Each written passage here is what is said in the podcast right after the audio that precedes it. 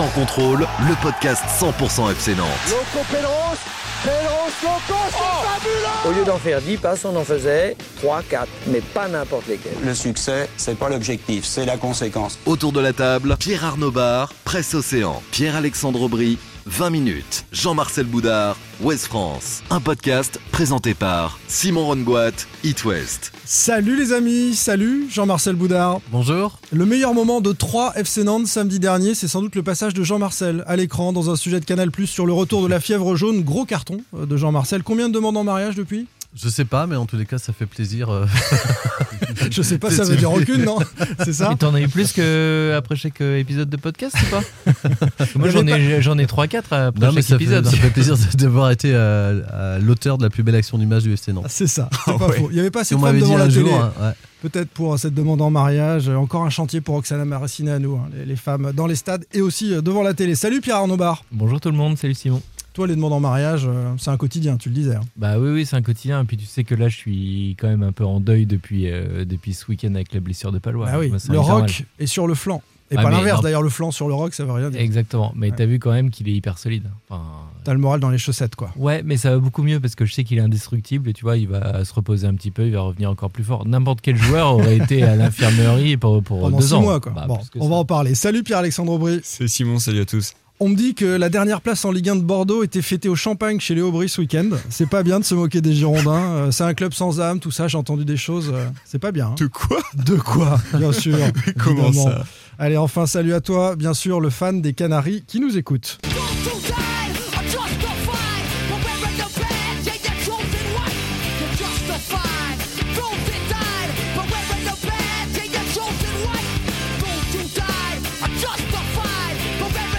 Rage Against the Machine. Bien sûr. Il nous manque des cheveux pour ce coup-là. Killing in the Name, c'est vrai. Les émeutes de Los Angeles racontées par Rage Against the Machine. On était loin des émeutes dans les bars nantais samedi soir après le triste match du FCN à Troyes, qui est notamment au programme de ce 25e épisode saison 3 de Sans Contrôle. Premier thème, la défense du FC Nantes est quasi entièrement décimée par les blessures. On a évoqué Pallois avec Pab à l'instant. Est-ce que c'est grave, docteur, pour Pallois, pour Traoré, pour Girotto, pour Corchia, voire pour Fabio ? On fait le point sur les bobos de chacun et les conséquences pour le FC Nantes. Pourquoi les Canaries n'y arrivent plus à l'extérieur cette saison ? C'est quoi le problème loin de la Beaujoire ? Ce sera notre deuxième débat. Et puis, les supporters nantais empêchés d'assister à 3 Nantes et trop souvent interdits de suivre le FCN à l'extérieur cette saison. C'est quoi le problème avec les fans ? Échange avec Ronan Evain, le président de l'association Football Supporters Europe. Et puis on débriefera ensemble tout à l'heure. Allez, promis, pas un mot ici sur le fiasco des Qataris. Mais plutôt un salut à toi fraternel à tous les Ukrainiens et au peuple russe aussi qui sera un jour libéré de la tyrannie, à l'image du geste de la journaliste Marina Ovniakova, dont le courage est un exemple pour dénoncer le mensonge. Allez, oh, let's go ! Sans contrôle. L'actu des Canaries a une touche de balle. La défense du FC Nantes, quasi entièrement décimée par les blessures. Pallois, Traoré, Girotto, Corchia, Fabio. On fait le point sur les bobos de chacun et les conséquences pour le FC Nantes. Je souffre de tous les côtés. J'ai la rate qui se dilate, j'ai le foie qui est pas droit, j'ai le ventre qui se rentre, le pilor qui se colore. C'est Boris Vian au départ. Mais la version là. Putain, c'est son septième Marcel et Bobby Lapointe. Non, c'est pas mal. Hein. Qui se débine. Ah mon Dieu, c'est embêtant d'être toujours pas traqué. Ah mon Dieu, c'est embêtant, je ne suis pas bien portant. Je ne suis pas bien portant, c'était Jean-Yann, cette version-là.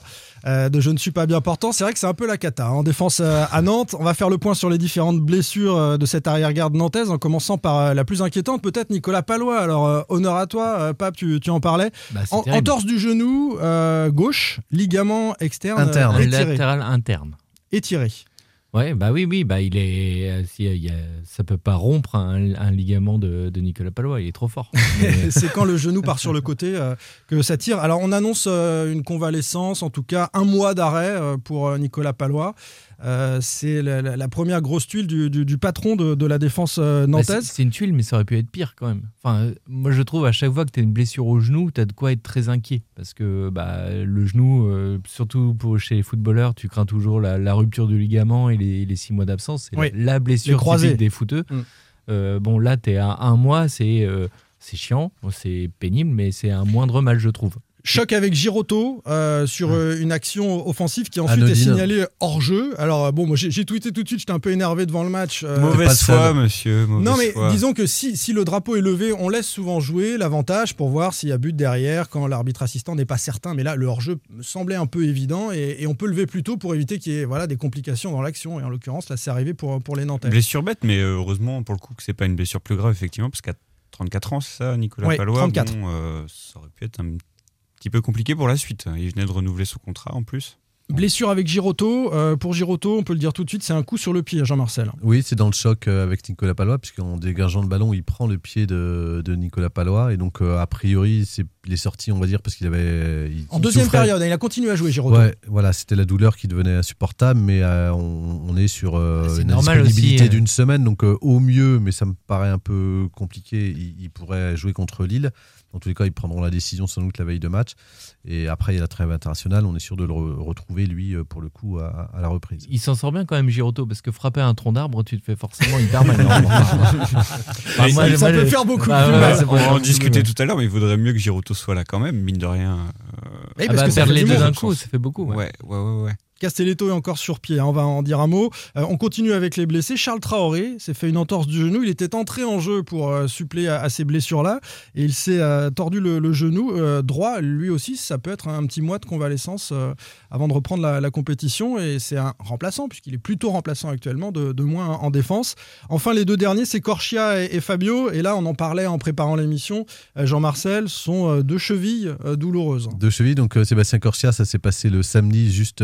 sur la dernière séance avant la rencontre, après le départ à 3, ou avant le départ à 3, pardon. C'est plus embêtant. Par contre, pour Fabio, lui, par contre, c'était sur le match de Reims, et donc il est en reprise actuellement. Il doit reprendre l'entraînement collectif cette semaine. Donc Fabio sera prêt sans doute avant Corchia. Ouais, ça sera peut-être ça un peu juste pour Lille. Ça dépend de l'importance de la torsion de Charles. Pareil, on pouvait craindre le pire pour Fabio, parce que le choc avec Abdelhamid contre Reims, il était hyper violent. On avait vu la cheville de la tribune de presse. On avait vu la cheville gonflée de Fabio. Ouais, on aurait pu craindre un arrachement ligamentaire ou une fracture. L'hécatombe en défense vue par le coach Kombouaré. Les deux ce sont des entorses du genou, donc ça peut prendre du temps.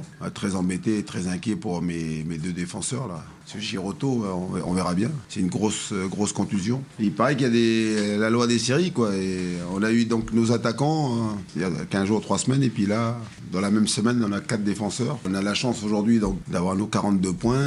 On reçoit donc Lille samedi prochain. Puis après, il y aura une coupure... Puis après, j'espère qu'on pourra récupérer au moins un ou deux défenseurs pour les matchs qui vont venir. Et c'est vrai qu'il y a cette coupure internationale après le match de Lille qui va permettre à chacun de se soigner. Sur ce que nous dit Kombouaré, c'est la loi des séries en défense en ce moment. Il évoque les 42 points du maintien comme si la saison de Nantes était déjà faite, donc c'est un moindre mal, alors qu'on parlait de course à l'Europe encore la semaine dernière. Est-ce que ça va pénaliser véritablement la suite de la saison nantaise selon vous, Pierre-Alexandre ? En tout cas, je trouve que cette réaction elle m'a un petit peu fait hausser des sourcils. En mode mais donc on se satisfait là, on a nos 42 points, on a plein de blessés, mais c'est pas grave, ça donne le sentiment alors c'est un sentiment par rapport à ce qu'il dit que bon, tant qu'on les a pour la finale de la Coupe de France ça ira. Ça aurait pu être pire, n'empêche, on en avait parlé juste avant la Coupe de France quand t'as le déplacement à Metz. Où on s'était dit est-ce que tu joues à fond. On avait eu le débat avec Jean-Marcel, est-ce que tu joues à fond, est-ce que quelque part dans la tête tu te préserves pas un petit peu, et c'est généralement dans ce genre de situation que tu te blesses. C'est ce qu'il avait fait avec ses attaquants en sortant, ce qui n'arrivait jamais, Blas, Colomboigny avant la fin du match à Metz. Ouais. Moi je traduis les propos de Kombouaré pour dire ça arrive quelque part, il n'y a jamais de bon moment pour se blesser, mais ça arrive après la qualification en coupe, avant une trêve internationale, même s'il y a le match de Lille entre-temps. Bon, c'est un moindre mal dans ce malheur, je trouve. On va faire le point sur qui est encore disponible pour le match de Lille, qui arrive samedi pour les Canaries. On a Dennis Appiah, qui joue en défense. On a Jean-Charles Castelletto, également disponible, peut-être Fabio, on ne sait pas encore. Peut-être un peu juste, mais oui, peut-être, sinon Quentin Merlin. Et Quentin Merlin sur le côté gauche. Alors on a beaucoup de toutos. Mais dans l'axe, c'est compliqué. Quentin Merlin, je ne le vois pas trop occuper l'axe. Non. Alors Fabio a occupé l'axe à Nice, par exemple, dans une défense à 3. Appiah l'a fait aussi, dans une défense à 4, je ne sais pas s'il était en charnière, s'il a été utilisé en charnière. Appiah, il était en charnière dans une défense à 3. Même contre Paris, il était dans l'axe. Mais tu peux maintenir ta défense à 3, là. Comment tu fais? Bah, tu mets Bukhari en piston à droite et tu mets... Tu mets qui en troisième central? Non, tu te manqueras un central. Bah, sauf si tu as Girotto, quoi. Si tu mets Appiah, Fabio. Si t'as Girotto, ça fait l'affaire.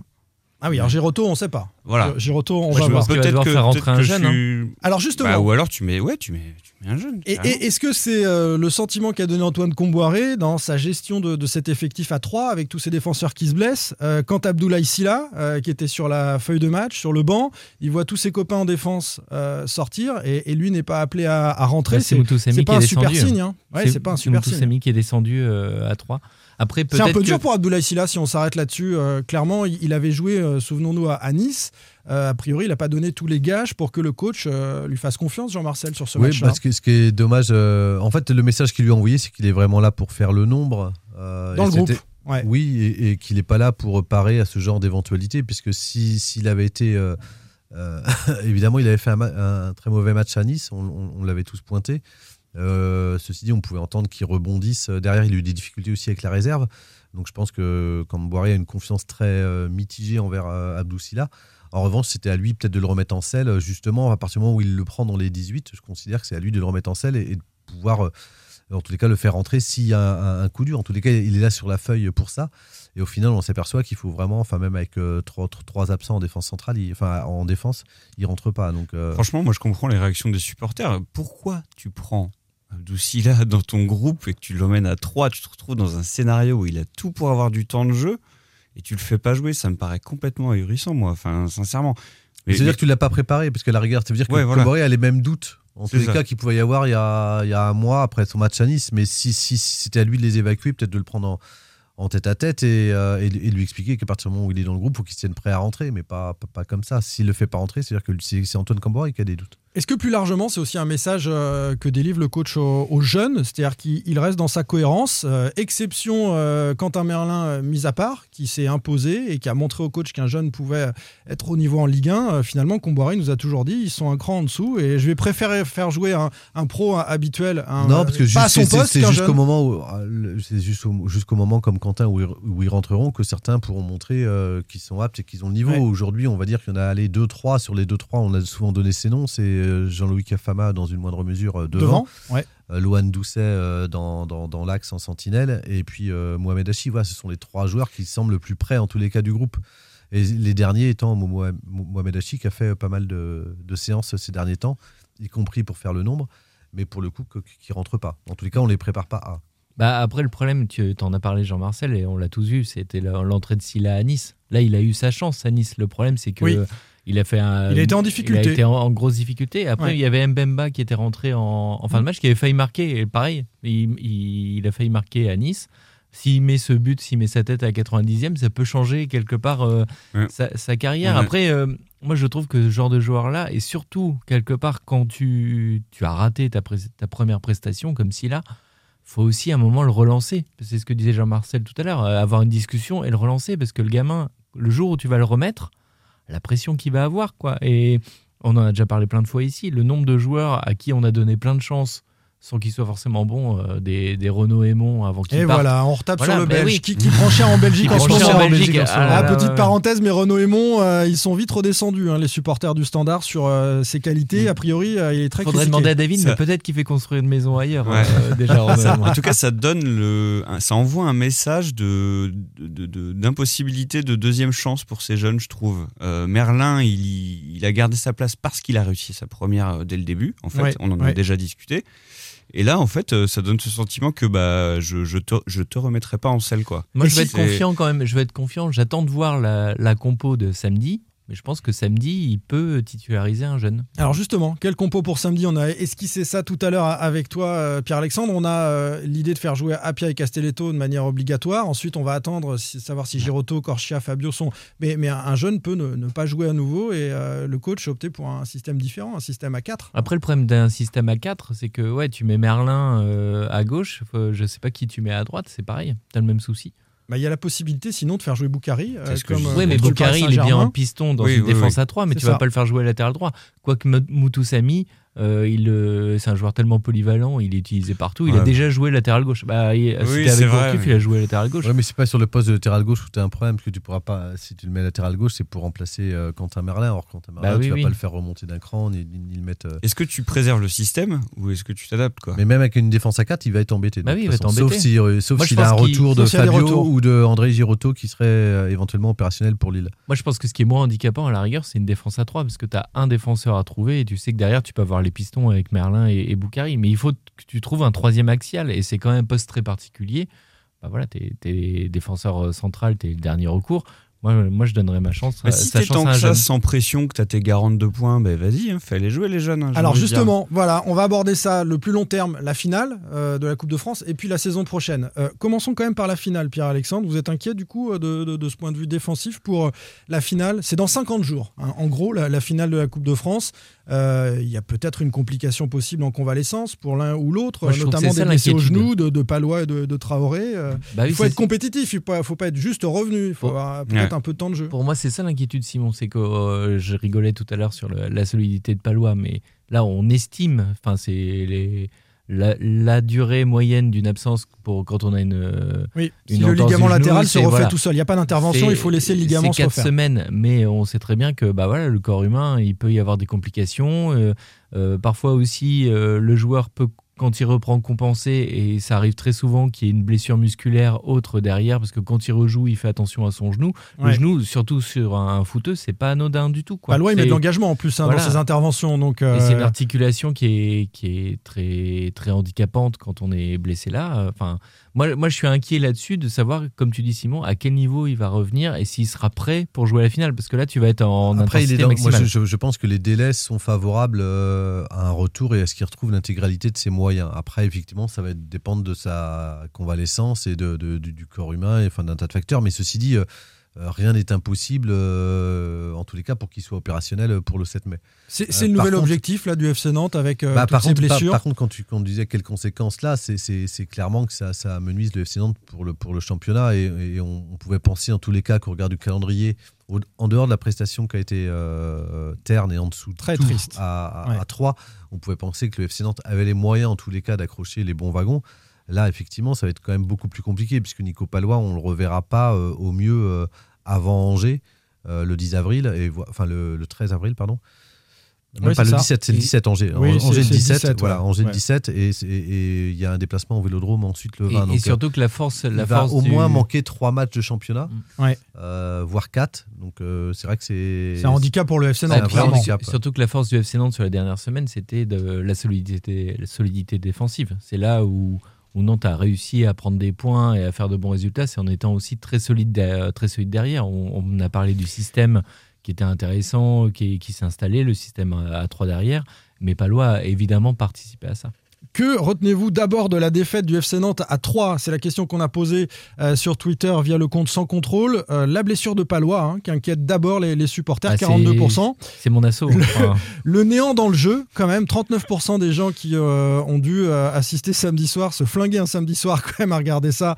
C'est vrai que c'était assez pathétique. On les a encensés parce qu'ils nous ont offert un spectacle incroyable ces dernières semaines. On peut dire cette fois que c'était le néant dans le jeu. Quand ils passent au travers, ils passent vraiment au travers. Ah oui, complètement. La fin de la belle série, 13%, et puis l'absence des supporters, 6%. On en parlera dans une deuxième partie de l'émission. Tu veux te projeter un petit peu plus loin, Pierre-Alexandre? On est sur la finale, on ferme cette parenthèse-là, et puis on parle de la saison prochaine. Certains supporters nous disent, attendez, on a les 42 points, on a le maintien, il faut déjà se projeter sur tous ces départs et donner du temps de jeu à des jeunes, parce que Colomani sera plus là, sans doute Blas, peut-être Simon, etc.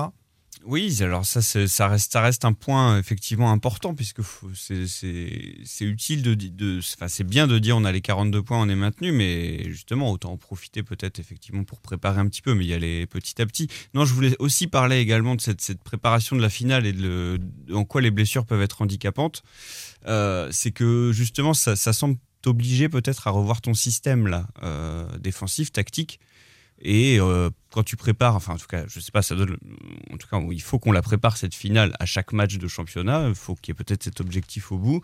Est-ce que justement, il faut que tu restes sur t'as cette fameuse défense à 3 en te disant, on sera dans cette défense à 3 le 7 mai, ou est-ce que justement les changements tactiques en raison de ces blessures peuvent déséquilibrer? Moi, c'est la crainte que j'ai, déséquilibrer un peu le système défensif, avant ce fameux match contre le 7 mai. Cette équipe qui est arrivée en confiance avant la demi-finale de Monaco peut se retrouver dans 4 semaines, avoir perdu ses repères, être un peu moins performante en championnat et peut-être avoir un peu moins de confiance avant d'aborder la finale. Je ne vais pas anticiper le prochain débat, mais je trouve en tous les cas que sur ce système à 5 à l'extérieur, je ne suis pas sûr que ça... Enfin, je l'ai déjà eu l'occasion de le dire là. Je suis pas sûr. Là oui, tu anticipes là. Oui, mais je suis pas sûr que ce soit la bonne formule. Je suis pas sûr que ce soit la bonne formule. Donc, et d'ailleurs, on l'a vu contre Montpellier, où le FC Nantes a été beaucoup mieux à partir du moment où il est repassé en 4-2-3-1, qui était le système idoine d'origine chez Antoine Kombouaré. Après, moi, là où je suis confiant, c'est que je trouve que Antoine Kombouaré, là où on peut quand même louer ses qualités de technicien, de coach, c'est qu'il a jusque-là toujours trouvé, je trouve, des solutions. C'est vrai. Souvent, il a surpris. Appiah dans l'axe, même s'il a déjà joué à ce poste-là avant, mais c'était il y a longtemps. C'est un bon exemple. Et voilà, je trouve qu'il est plutôt performant à ce poste-là. Même, je me souviens, je crois que c'est à Nice, quand Fabio joue dans l'axe, c'était plutôt intéressant. Je l'ai trouvé moins dangereux que sur un côté. Enfin, voilà, je trouve qu'Antoine Kombouaré a toujours, jusque-là, réussi à s'adapter avec les moyens du bord. Parce que Appiah, techniquement, c'était encore catastrophique à 3. Et en même temps, quand il parle de la loi des séries, je ne suis pas trop d'accord avec lui, puisque si on regarde la loi des séries, je trouve que l'effectif du FC Nantes, notamment ses cadres, ont été relativement épargnés par des blessures. On n'a pas eu de Randal Colomwani absent un mois, on n'a pas eu de Ludovic Blas absent sur des périodes même de courte durée ou de moyenne durée. En tous les cas, dans les cadres, ils ont toujours été présents. On l'avait dit, ça, Jean-Marcel, on l'avait dit, cette équipe, elle tient sur 11, 12 ou 13 joueurs, et si ça pète, forcément, c'est ça qui peut être l'inquiétude. Et je trouve, par contre, je trouve que c'est un avertissement, c'est-à-dire que ce match-là, il a été, du début à la fin, il a été très mal engagé, puisqu'ils ne sont pas partis le vendredi soir, hein, suite à des problèmes d'organisation du vol, et, ils sont partis que le samedi matin, donc le jour du match, ce qui est très rare, parce que l'horaire du 21h le permettait. Mais en fait, voilà, depuis le début de ce match-là, je trouve que... de l'organisation du vol, du départ différé jusqu'à la production du match, aux blessures qu'on a pu malheureusement constater, tout a été fait à l'envers et il y a eu des vents contraires, en tous les cas pour le FC Nantes. Moi, c'est un peu ça qui m'inquiète quelque part. Alors là, vu qu'il y a des blessés, c'est bien que cette finale soit loin, mais je trouve qu'elle est loin, en fait, entre la demi et la finale. T'as quasiment 2 mois et en fait je trouve que c'est long, comme tu dis. Il y a encore des choses à jouer en championnat. Il y a des choses à jouer en championnat, mais comment vont avec les joueurs, dans quelle dynamique, voilà, comment justement les joueurs vont aborder le championnat. On en avait parlé juste du match à Metz avant la demi-finale. Quand tu sais que là on est encore loin, mais quand tu vas être à 2-3 semaines de la finale, comment ils vont être les joueurs entre vouloir prendre du rythme, gagner sa place aussi pour la finale. Pas se blesser, enfin, je trouve que gérer un événement comme ça qui est lointain, c'est pas simple. On va en reparler de l'approche de cette finale, clairement il y aura toutes ces questions-là. On va terminer en saluant Kevin qui nous a envoyé un petit message pour nous dire qu'il nous écoute à 4h du mat, tous les mercredis matins sur le chemin du taf. Il vient d'être papa d'un petit garçon dont la berceuse est celle d'un Argentin qui ne lâche rien, évidemment, pour le fils de Kevin. Félicitations. Pierre Arnaud Barre, Presse Océan. Jean-Marcel Boudard, Ouest France. Pierre-Alexandre Aubry, 20 minutes. Simon Ronboit, It West. Sans contrôle. L'actu des Canaries a une touche de balle. Pourquoi les Canaries n'y arrivent pas à l'extérieur ? C'est quoi le problème ? Loin de la Beaujoire, les amis.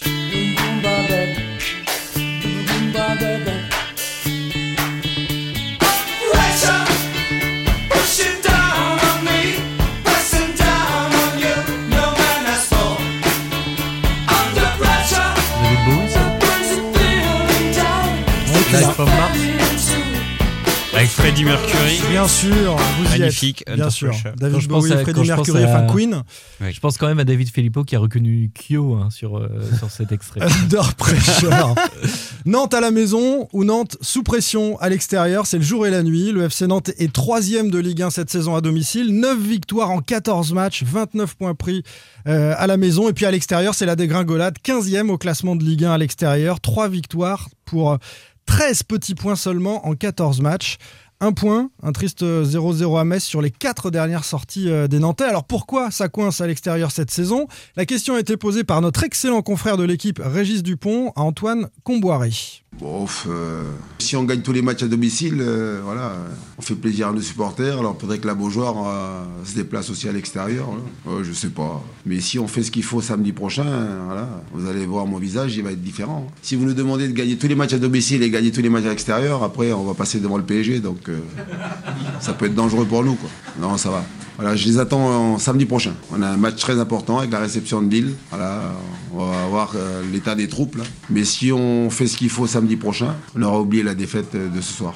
Il faisait ça magnifiquement quand il était défenseur, Antoine Kombouaré, il botte en touche de manière magistrale, bof, je sais pas, à l'extérieur, il arrive à faire rire un petit peu les blogueurs qui étaient là, a priori, je sais pas, mais il répond pas du tout à la question, et peut-être n'a-t-il pas non peut-être plus la solution. Bah si, parce que je pense que c'est un peu lui qui l'a justement la solution, donc c'est un peu ça le problème, c'est pour ça qu'il y répond pas, pour moi. Alors, quelle est la solution selon toi, Jean-Marcel, oui, pour que Nantes fasse autre chose à l'extérieur ? La difficulté du FC Nantes à l'extérieur, jusqu'ici, on n'y a pas. C'est passé à travers parce que justement. On ne voyait pas. Ils ont beaucoup joué à domicile aussi depuis le début 2022. Oui, mais même avant 2022, c'est parce que comme ils jouaient à la Beaujoire, ils faisaient le plein de points et qu'on n'était pas forcément focalisé sur les premières places. Le rythme de gagner à la Beaujoire et puis de faire une fois de temps en temps une petite performance à l'extérieur, ça passait en tous les cas dans l'objectif maintien.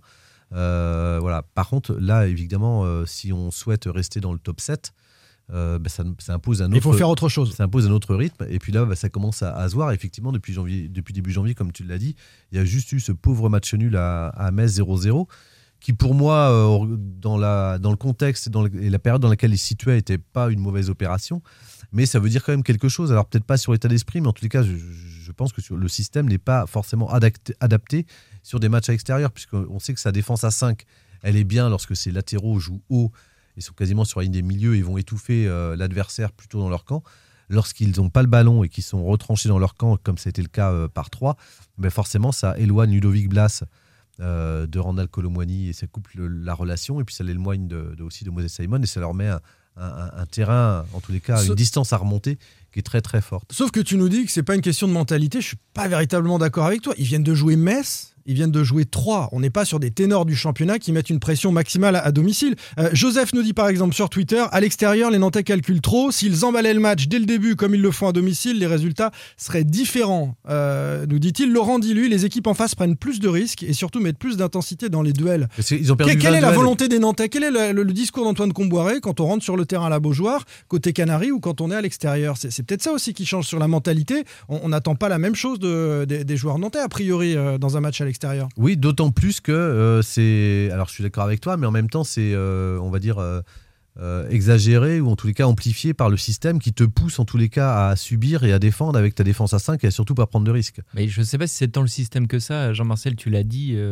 Il y a un point que je trouve... Attendez, Pab n'est pas d'accord avec Jean-Marcel, là. Oui. Ah, si, parce que c'est énorme. Ça va clasher, là. Attendez. Faudra prévoir un jingle pour la prochaine fois. Il faut que je prépare un truc. Non, parce que je suis d'accord avec ce qu'a dit Jean-Marcel tout à l'heure, qui est, pour moi, le positionnement de ton bloc. C'est pas le système. C'est que je trouve qu'à l'extérieur, il joue extrêmement bas.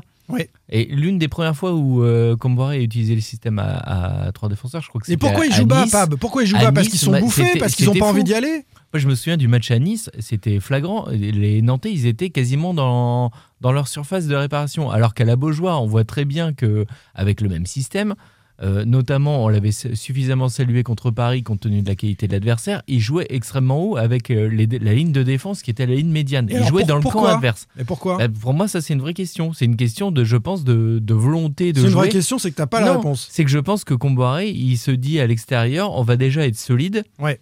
On tient le truc, il a son système qui fonctionne bien, il se dit on reste bien solide et on aura une ou deux opportunités. Mais ça marche pas, Ce qui a marché par exemple, c'était à Lorient. Ouais, à Lorient, ils doivent le perdre tous les jours. Voilà. Et ben oui, mais le problème c'est que je pense que pour Kombouaré, ça dépend de la maladresse des attaquants lorientais. À Lorient, t'as une occasion et tu gagnes 1-0. Mais je pense que pour Kombouaré, il prend le match de Lorient en disant on a été très solide, on a une ou deux opportunités, on la met au fond. Et je pense que contre 3, à 3, il s'est dit un peu la même chose. On maîtrise tranquillement, on aura une ou deux opportunités. Et avec la qualité... pas grand-chose dans le jeu. On les a vus maîtriser et avec d'autres intentions proposer une autre prestation. Tu l'as dit tout à l'heure. Non mais Simon, tu l'as dit tout à l'heure. Quand tu vois le classement, ils sont 3e à domicile, 15e à l'extérieur. C'est incroyable. T'as un problème. Le druide nous dit ça vient du coach. Les discours changent et sont moins conquérants à l'extérieur. Plus de calculs, donc des tactiques parfois hasardeuses. C'est ce qu'il nous dit sur Twitter. Deux choses juste pour réagir à ce que tu viens de dire, Pab. Je suis plutôt d'accord avec la mentalité avec laquelle... et avec Jean-Marcel, j'imagine, non ? Aborde... non, alors en tout cas... du coup, ouais. Non, mais avec la mentalité avec laquelle le FC Nantes aborde ses matchs, on a le sentiment effectivement qu'on attend et on se dit allez, il y aura peut-être une occasion ou deux qui va traîner. Et... sur un malentendu. Voilà, sur un malentendu, ça peut marcher. Mais ça marche pas. Ils ont été super emballants à domicile en prenant justement la mesure de l'adversaire. Ils n'ont pas été emballants toute la saison non plus. Hein. T'as plein de matchs.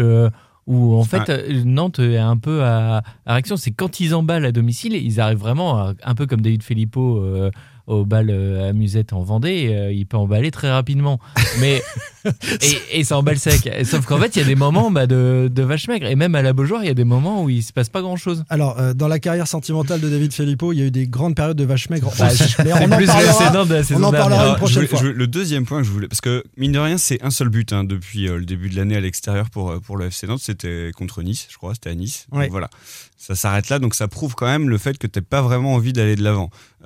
Deuxième chose, après, j'aurais tendance à être un peu plus mesuré ouais. là-dessus. On est trop exigeant, tu vas nous dire. Non, j'ai juste envie de contextualiser ces rencontres à l'extérieur. À Metz et à Troyes. Alors à Metz, c'était avant le match contre Monaco, ouais. Donc on a trouvé l'excuse, elle est toute trouvée. Okay. On va dire qu'à Troyes, c'est après le match. À Strasbourg, c'est un match charnière. Strasbourg, match charnière. On sait très bien que les matchs charnières, c'est souvent quand même très très compliqué. Et t'es à Nice, bon, tu sais que globalement, t'as quand même peu de chances de ramener les 3 points. Et à 3, par contre, effectivement, mais 3, je trouve, est la vraie différence, le vrai point qui montre qu'effectivement, il y a eu un souci là, sur ce match à l'extérieur. Mais je trouve que sur les 3 autres, regardez le contexte, c'est pas non plus si flagrant que ça. Je suis pas sûr qu'à 3, en plus, au-delà des intentions, tu les matérialises quand même dans ta composition de départ et dans ton système de jeu. Enfin, aujourd'hui, je pense que le jeu est devenu lisible aussi du FC Nantes par ses adversaires. Il va pas refaire sa défense à 5. On sait à peu près comment elle fonctionne sur les sorties de balles. C'est bloquer, mettre un gros pressing. Ce qu'a fait 3, beaucoup d'engagement sur Pedro Chirivella pour l'empêcher de pouvoir trouver Ludovic Blas rapidement. Et puis ensuite d'étouffer Ludovic Blas éventuellement et surtout de les pousser à jouer dans leur camp. Et c'est ce qu'a fait 3 en mettant énormément d'intensité. Ils ont gagné 20 duels de plus sur le match que... Non mais Nantais. C'est ça, tu peux répondre à l'intensité par l'intensité, c'est-à-dire des courses. Ludovic Blas, c'est vrai qu'il a été transparent sur ce match-là. Oui. Des courses, tu peux proposer, enfin l'intensité elle peut être mise des deux côtés. Oui. Et on peut répondre à cette équipe troyenne quand même. Oui, mais là ils ont pas répondu et surtout il y avait déjà, je trouve, sur la première mi-temps de Montpellier, alors ça s'est moins vu parce que Montpellier jouait au ballon et une équipe qui est joueuse, contrairement à 3, ça s'est sans doute moins vu. Et puis en plus, on était encore dans l'euphorie de la demi-finale de Coupe de France, mais déjà, il y a eu très peu de choses de fait sur la première mi-temps de Montpellier. Dans ce système-là, si cette équipe-là, elle va pas, elle est pas à fond, elle est pas dans l'engagement, dans le pressing, et ben c'est compliqué de créer quelque chose. D'ailleurs, le passage à Montpellier, le mieux à Montpellier, correspond à un changement de système et au passage au 4-2-3-1, une défense à 4, où là, il se dit, ça sert à rien d'avoir, mais être à 5 derrière, je prends un peu plus de risque, et on repositionne Ludovic Blas, qui est plus cantonné au milieu de terrain, voire dans sa première partie de terrain, et qui peut aller soutenir ses attaquants. Et ben je pensais qu'il allait faire ça à la pause. À 3, je me suis dit, alors il y avait, c'est vrai, ces soucis de blessures et de gestion d'effectifs. Justement, à partir du moment où il avait ces deux centraux qui étaient sortis, il pouvait passer à 4. Ah, mais là, il l'a pas fait. Il l'a pas fait. Donc, on a dit la mentalité, on a dit le système, peut-être à l'extérieur, qui explique ses résultats. Troisième proposition, c'est Scénario qui nous indique ça sur Twitter. Les Nantais ont tout simplement besoin d'un public pour se sortir les doigts. 3 petits points, c'est son expression. Regardez la saison dernière, il n'y avait pas de public. C'était la même équipe, c'était des huis clos partout. On a fini barragiste côté Canaries. En gros, la pression à la Beaujoire, l'enthousiasme fait se transcender cette équipe-là, ces joueurs-là, pour expliquer cette incroyable stat. 3e à domicile, 15e à l'extérieur. Est-ce que le public peut avoir une véritable influence ? En l'occurrence, en plus, les supporters nantais, on en parlera tout à l'heure, n'ont pas pu se déplacer à 3. Oui, c'est le facteur X, je pense. Il est difficile à quantifier et puis on ne va pas dire que c'est ce qui fait gagner. Ça serait, Est-ce qu'on a une équipe cette année à Nantes avec des joueurs qui ont besoin d'être un peu poussés alors quand le coach je sais pas si les gens un peu poussés. En tous les cas, eux disent qu'il y a des matchs qu'ils n'auraient pas gagné. Enfin, clairement, le match de Lens, ils ne l'emportent pas. Ils renversent la vapeur 2-0, 3-2. Hein. S'il n'y a pas le public. Ils le disent aussi, le match de Paris, je ne pense pas qu'ils tiennent. Parce qu'il y a quand même des vagues parisiennes et un paquet d'assauts face auxquels il faut faire front. Et en tout cas, ils résistent bien, ils montrent une vraie résistance. Et ils le disent eux-mêmes qu'ils auraient sans doute craqué dans un autre contexte si le match-là avait été à l'extérieur. Le match à Monaco aussi, je pense, contre Monaco, en tous les cas, l'égalisation, le retour au score de Monaco, on ne sent pas une équipe qui se désunit parce qu'il y a quelque chose d'électrique dans l'air. C'est électrique à la Beaujoire, ça change les choses. De toute façon, l'impact du public, tu peux le quantifier. Parce que comme tu dis, on a fait 2 saisons sans public et les stats le montraient. Tu as quand même les équipes généralement qui sont plus performantes à domicile qu'à l'extérieur. Bon, Nantes, c'est flagrant cette année, mais c'est comme ça. Surtout celles qui ont un vrai public. Non, mais historiquement, depuis des années... Quand tu joues, je parlerai pas du Stade Rennais là-dessus, Simon. Même si je pense, je sais pas pourquoi tu m'as dit ça. Pas je pense au Stade Rennais. Pas du tout. J'ai parlé de Bordeaux tout à l'heure, c'est bon. Mais ce que je veux dire, c'est que voilà. Je me sentir visé moi aussi. Sur toutes les saisons, historiquement, les clubs à domicile réussissent mieux. Et on a vu pendant le Covid que quand tu jouais dans des stades vides, le ratio victoire à domicile et à l'extérieur s'équilibrait beaucoup plus. Donc tu as forcément statistiquement une influence du public et à la Beaujoire en particulier avec un public en feu. Ça fait une différence, on est d'accord là-dessus les amis. Tiens, le public justement, on va en parler mais cette fois en déplacement. Sans contrôle.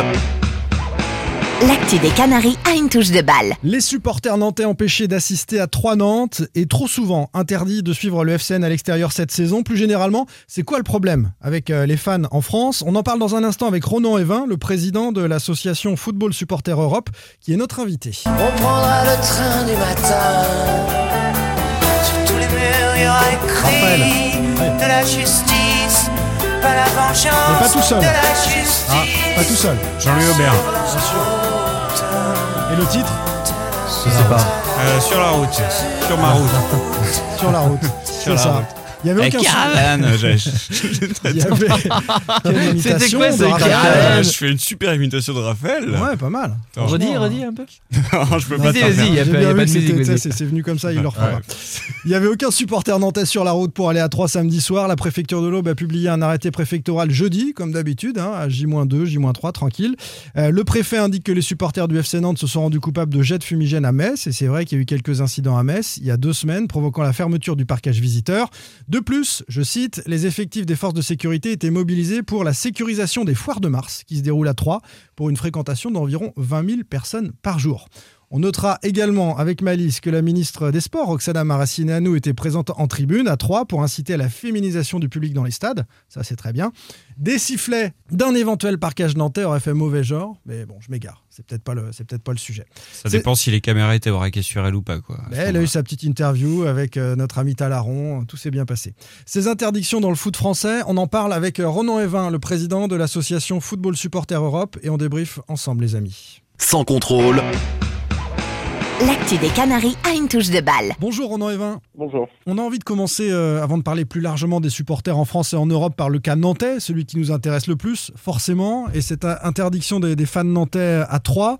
Est-ce qu'elle était logique, cette interdiction-là, de ton point de vue ? Est-ce que les Nantais ont raison, plus globalement, de juger abusive la plupart de leurs interdictions de déplacement cette saison, et pourquoi ? Alors, c'est un peu retour vers le futur. On se croit revenu en 2015, à l'époque où, parlant d'une majorité de matchs de déplacement qui étaient encadrés par des arrêtés préfectoraux ou ministériels, du fait du risque terroriste et pour d'autres raisons.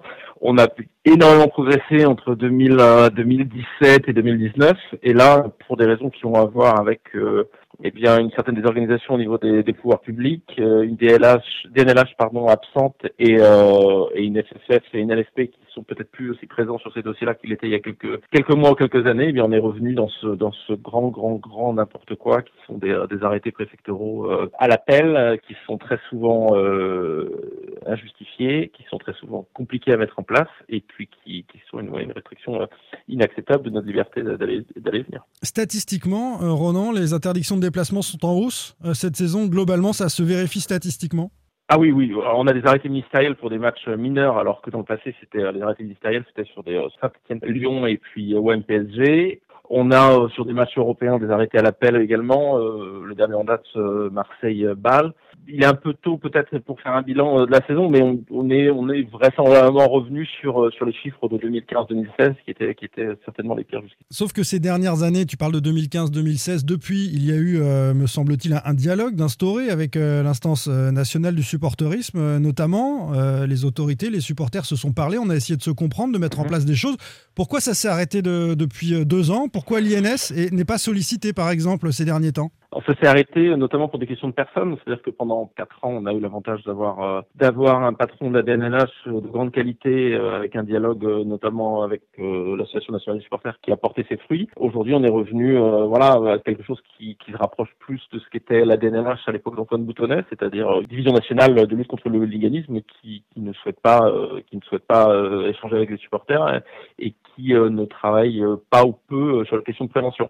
Et au ministère des Sports, c'est un peu la même chose. Le Roxana Maraissénanou a progressivement désinvesti l'INS et je crois que le coup de grâce a été quand le ministère de l'Intérieur et le ministère des Sports ont décidé de traiter de la question de la violence dans les stades en début de saison de manière interministérielle avec l'ensemble des acteurs de l'INS sauf les supporters. Donc on a des pouvoirs publics qui sont refermés sur eux, qui choisissent la solution de la facilité qui est celle de l'interdiction de l'encadrement de déplacement. Vraiment le sentiment d'un gâchis quoi, d'avoir travaillé pendant des années pour revenir au point de départ, c'est vraiment rageant. Et moi, à titre européen, quand je dois essayer d'expliquer certains interdictions, des arrêtés préfectoraux, comme celui qui a été pris à Marseille pour Marseille-Bâle à 24 heures du match, un arrêté qui était largement inapplicable, et ben c'est un peu c'est la honte, ce sentiment de honte qui prédomine parce que c'est des décisions qui sont pas explicables, qui sont pas logiques et qui font que des supporters qui devraient venir en France pour profiter de leur équipe se retrouvent à faire le chat et la souris avec la police. Les préfectures semblent parfois en roue libre, Ronan, dans leurs arrêtés. Est-ce qu'il y a des échanges qui existent quand même ? On se souvient du fameux arrêté de Nantes-Bastia où il était interdit à tout Nantais d'être dans le périphérique du centre-ville et presque du stade de la Beaujoire avant le match. On tombait sur des choses assez ubuesques, des arrêtés qui sont ensuite souvent démentis ou condamnés en justice, mais c'est trop tard. Oui, c'est trop tard parce que ça arrive souvent quelques mois, quelques années après. Il y a quelques rares exemples, notamment un match de Coupe de France de Nancy il y a quelques années où les arrêtés sont déjugés, enfin sont annulés avant le match, mais c'est très rare. Ce qui se passe, c'est qu'on a des préfets qui veulent se couvrir, qui prennent la solution la plus simple, qui est celle de l'arrêté. Et à partir du moment où, au niveau de la DNLH et du ministère de l'Intérieur, il n'y a plus aucune limite, plus aucune bonne pratique de pousser par le ministère de l'Intérieur, et ben les préfets ont tout le loisir de faire un peu ce qu'ils veulent. Les clubs, certains clubs sont mieux organisés que d'autres, donnent plus de place à leurs référents supporters que d'autres, mais au final, la décision, elle revient avec la préfecture. Donc on a même des clubs, je sais pas, si on prend un club très bien organisé comme Strasbourg, qui fait très bien son travail, qui prépare très bien ses déplacements, ils se prennent des arrêtés préfectoraux comme les autres. Donc c'est aussi ça le problème de cette approche, c'est que on n'incite absolument pas les clubs à bien faire leur taf, parce qu'ils le fassent ou non, qu'ils aient un travail de prévention, un travail de dialogue avec leurs supporters et qu'ils préparent bien les déplacements ou non, la réponse des préfectures est la même, c'est l'arrêté d'interdiction ou d'encadrement. Et maintenant, on fait quoi, Ronan, du coup ? Parce qu'on a envie que tous les fans de foot puissent vivre leur passion à travers la France, à travers l'Europe, se déplacer, encourager. Il faut aussi reconnaître qu'il y a quelques violences qui subsistent. Comment éradiquer ces violences et ne pas donner envie à ces autorités de faire n'importe quoi, comme c'est le cas actuellement ? Alors, les violences au début de saison, on le voit maintenant, elles étaient conjoncturelles. Ça va avoir avec un contexte particulier au moment du retour dans les stades. Ça va avoir aussi avec une certaine désorganisation à la fois des clubs et des pouvoirs publics. Mais aujourd'hui, on est revenu à une situation normale. Donc, il faut que l'État rééquilibre le balancier. Ce qu'on a vu, c'est qu'avec les violences début de saison, l'État n'a pas su les comprendre, les analyser et y répondre parce qu'au final, il n'y a pas eu de réponse. C'est le temps qui a fait que les choses se sont calmées. Il y a eu des incidents sur un match de Lyon en Coupe de France avec des supporters, des hooligans du Paris Saint-Germain, si j'ai bonne mémoire. Ça, c'est un incident collectif, mais sinon, ce sont des incidents individuels. C'est-à-dire qu'un imbécile lance une pièce ou un briquet, mais il y a 40 000 supporters qui sont là pour vivre le foot à côté, quoi. Oui, effectivement, dissocier des incidents majeurs qui impliquent des groupes importants et des faits qui sont individuels. Aujourd'hui, il n'y a pas un club en France qui est capable d'empêcher quelqu'un de lancer une bouteille d'eau ou autre chose sur le terrain. C'est à la fois la nature humaine qui fait que quelqu'un peut individuellement décider de déraper, et puis c'est l'organisation d'un stade qui fait que les clubs ne peuvent pas contrôler tout le monde en permanence dans la tribune. Donc, ce qui est important, c'est vraiment d'avoir un système de sanction qui soit individualisé. Les pouvoirs publics, les clubs disposent de tout un arsenal qui est aujourd'hui le plus poussé en Europe pour interdire de stade. On l'a vu sur le cas de la bouteille qui avait été jetée à Lyon. La personne était arrêtée au bout de 2 minutes et le lendemain, ou 48 heures plus tard, elle était en comparution immédiate. On ne peut pas faire plus rapide ou plus fort comme réponse. Donc l'arsenal répressif, il est là, il existe. Le problème, c'est que les pouvoirs publics, notamment, ont déserté la prévention et le dialogue. C'est malheureux. Je suis assez pessimiste sur le reste de la saison parce que aujourd'hui, on est en période électorale, le ministère des Sports est aux abonnés absents et je vois mal comment les choses pourraient évoluer positivement d'ici la fin de la saison. Il faut espérer que quel que soit le résultat des élections présidentielles et législatives, on ait un ministère des Sports qui soit plus ambitieux là-dessus et qu'on ait un ministère de l'Intérieur qui joue à nouveau son rôle de faire en sorte que nos libertés fondamentales de supporters soient respectées et qu'on sorte de cette réponse absurde qu'on voit aujourd'hui avec ces arrêtés loufoques qui nous empêchent presque de respirer. Je voulais terminer avec un dernier mot, profiter de t'avoir, Ronan, sur le regard des fans à travers l'Europe, sur ce qui est une forme de triomphe du foot business, avec cette Super League qui semble renaître de ses cendres, qui va ressurgir.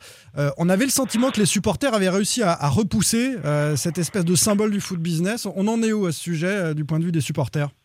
Alors effectivement, il y a des soubresauts et les lobbyistes qui travaillent pour la Super League et surtout pour Florentino Pérez sont activés à nouveau, mais ça reste assez nébuleux. Alors on n'est pas à l'abri d'une surprise puisqu'on a été surpris il y a bientôt 1 an par la première Super League, mais pour le moment on a quand même affaire largement à une bande de bras cassés. Agnelli, le président de la Juve, a du mal à vendre son projet ou sa vision. On est en attente d'un jugement de la Cour de justice de l'Union européenne qui va peut-être clarifier les choses. Notre position en tant qu'organisation de supporters, c'est que le football, alors oui c'est une activité économique, mais c'est pas une activité économique comme les autres. Il faut qu'on puisse protéger nos clubs, nos compétitions, les communautés qui sont autour. C'est quelque chose qu'on connaît bien à Nantes et que c'est à la fois... Alors évidemment, il faut créer des mécanismes au niveau européen qui permettent de limiter l'influence néfaste de ces clubs et qui font que dans le futur, on n'ait pas de résurgence de la Super League, que le foot arrête de vivre sous la menace de cette Super League parce que c'est quand même une réalité depuis 25 ans. Du foot européen et puis qu'on arrive à avoir un foot, une économie, un écosystème qui soit plus sain et qu'on se débarrasse de tous ces acteurs autour, alors que ce soit ceux qui essayent de lancer une Super League ou ceux qui achètent un club pour les mauvaises raisons. On va aller brûler un cierge après tout ça et on va te souhaiter surtout bon courage pour mener à bien tous ces combats-là avec l'association Football Supporters Europe. Merci beaucoup Ronan Evain. Merci Simon. Sans contrôle. L'actu des Canaries a une touche de balle. Il nous a dit beaucoup de choses, Ronan Evain, le président de l'association Football Supporters Europe. Votre réaction, les uns, les autres, qui veut commencer ?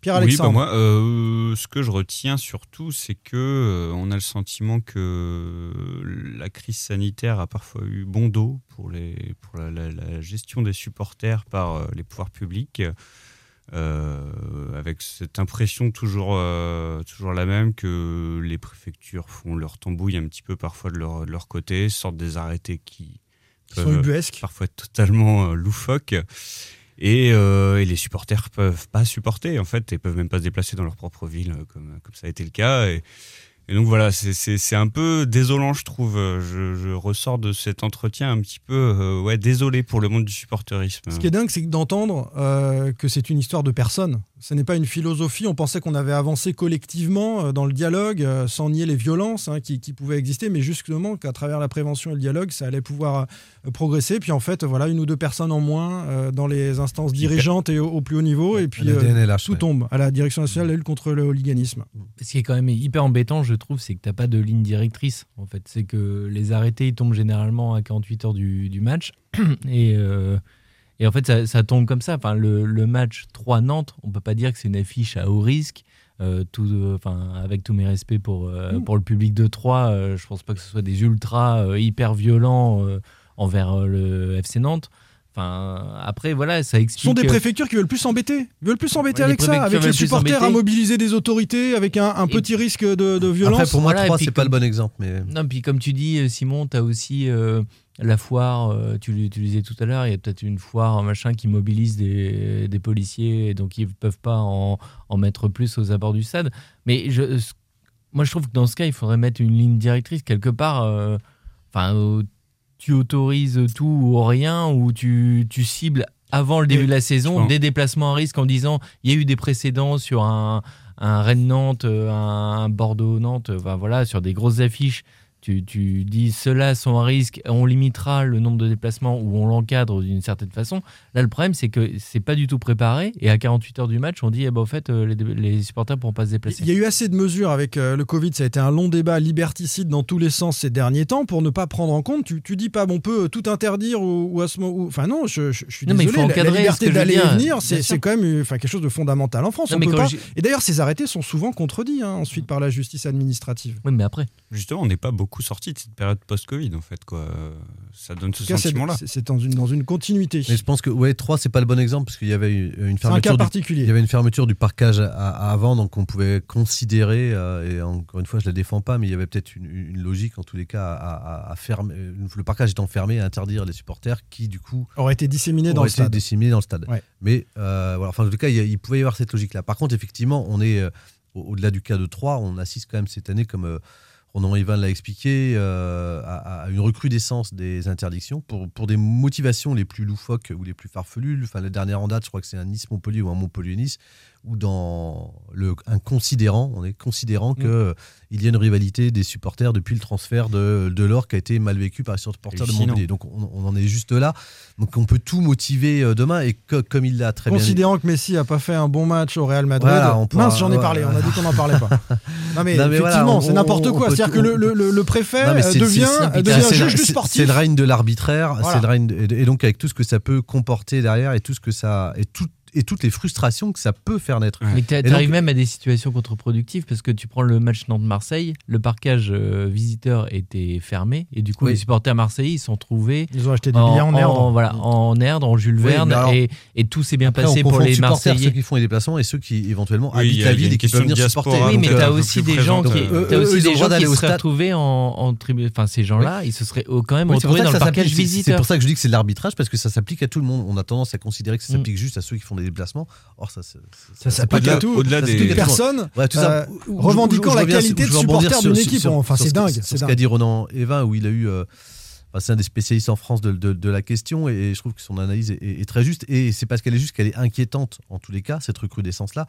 C'est-à-dire qu'il y a 2 ans, on avait le rapport où Sacha Houillet, Marie-Georges Buffet, qui avait entériné pas mal de choses, c'est-à-dire qu'à la fois il faisait le constat que toutes les formes de répression, en tous les cas les mesures répressives, avaient été un échec. Ça n'avait pas marché dans le football français. Donc pour la première fois, il y avait une enquête en tous les cas suite à un rapport, suite à une enquête qui le disait. Il y a pas mal d'auditions que c'était un échec. Et ensuite, deuxième, non seulement il faisait ce constat-là, mais ce point de départ étant posé et pouvant construire un dialogue, il faisait un tas de propositions. Qu'appelait à la responsabilité de tout le monde pour demain organiser au mieux l'animation des tribunes. Et en fait, là, on se retrouve depuis cette saison, parce que certains ont profité de dérapages dans 3 stades, dans 3 matchs différents, à avoir un peu tout mélangé. Et lorsqu'on les analyse, ces 3 dérapages, ils ont des causes profondes sur... Enfin, ils sont indépendants l'un de l'autre, en tous les cas.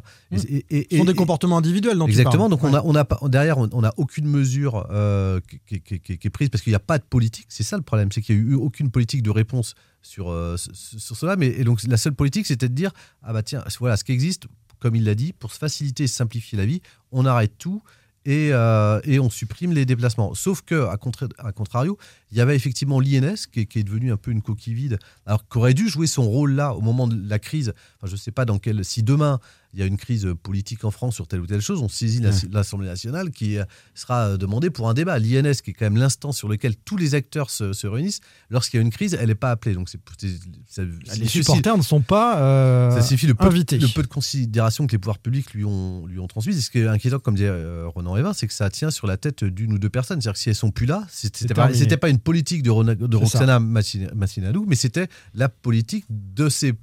En tous les cas, on va dire, des instances, de ceux qui ont été nommés là et qui y croyaient. Et ce qui risque de se passer malheureusement, c'est qu'à force, là, tout le monde est content, c'est facile à gérer, il n'y a pas de déplacement, il n'y a pas de crash, mais on va créer des frustrations. Demain, on peut aussi mettre en porte-à-faux ceux qui sont engagés dans la voie de la responsabilisation, on les met aussi en difficulté, et on peut demain, c'est craindre aussi une radicalisation de certains groupes ou dans certaines régions. Oui, au lieu de responsabiliser, radicaliser certains. Ce qui permettait, en tous les cas, la voie de la responsabilisation permettait aussi de marginaliser ces groupes-là. Ouais. Moi, j'ai quelque chose qui me reste en tête aussi par rapport à effectivement, ces interdictions pratiquement continue en fait. Je repense au match des Vitréens qui sont venus. Vitré qui est venu à Nantes. À la Beaujoire, ouais. Il faut se souvenir que le match était prévu à Vitré. Match inversé. Voilà, inversé pour des raisons de sécurité, encore une fois, oui, qui ont été invoquées en tout cas. Et là, ça me choque encore plus, puisque là, on vient toucher le monde amateur, avec des supporters, clairement, qui viennent voir des matchs de National 2 le samedi après-midi, et qui ont l'occasion de vivre un rêve peut-être en recevant le FC Nantes. Et là, je vois pas les excuses et j'arrive pas à comprendre. Et c'est ça qui me gêne d'autant plus cette saison, c'est qu'on a le cas sur des matchs avec des équipes amateurs, de joueurs amateurs. Et là, je trouve qu'on ça a pris une autre dimension encore. Surtout que ouais, tu gâches un peu, je suis d'accord avec toi, l'ambiance de la coupe. Moi, je me souviens d'un TARN FC Nantes, tu étais sur un stade municipal avec juste une coursive et voilà, et un petit bout de tribune, et c'est aussi ça la Coupe de France en fait. Enfin, le problème, c'est qu'en supprimant ces déplacements-là, on perd aussi d'ailleurs. Qu'est-ce qui s'est passé lorsqu'on a eu les problèmes de jet de bouteille à Lyon et à Nice ? Une fois l'émotion retombée, on s'est rendu compte que avec la crise du Covid, les stadiers n'étaient plus forcément ceux qui étaient là dans les stades. C'était plus les mêmes. Et donc, il y avait un problème de formation, qu'il y avait un problème d'accompagnement, qu'ils n'étaient pas en nombre. Ce qui risque de passer dans les déplacements, c'est-à-dire qu'on va perdre aussi une culture... Un savoir-faire.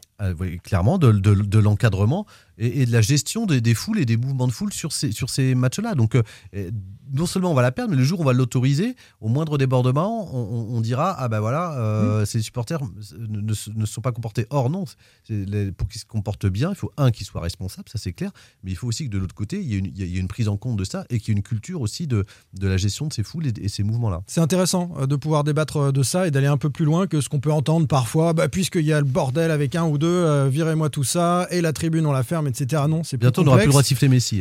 Voilà. C'est ça. Très bien, très bonne conclusion. On va rester là-dessus. Pour finir, quand même, certains nous ont demandé une semaine après l'interview ici de Mickaël Landreau où on était le crowdfunding du collectif nantais. Ce mardi 15 mars, 116 000 euros ont été récoltés, 824 souscripteurs déjà et 2500 personnes qui sont inscrites sur la plateforme. Voilà pour le point. Toute la famille Filippo vendait a priori. Ça fait quand même 65 personnes d'un coup. Vous connaissez l'expression. Il vaut mieux les avoir en photo qu'en pension. On mange bien chez les Filippo. Allez, à la semaine prochaine, les amis. Salut. Parfait. Sans contrôle, le podcast 100% digital. Proposé par les rédactions de 20 minutes, Ouest France, Presse Océan et It West. Allez.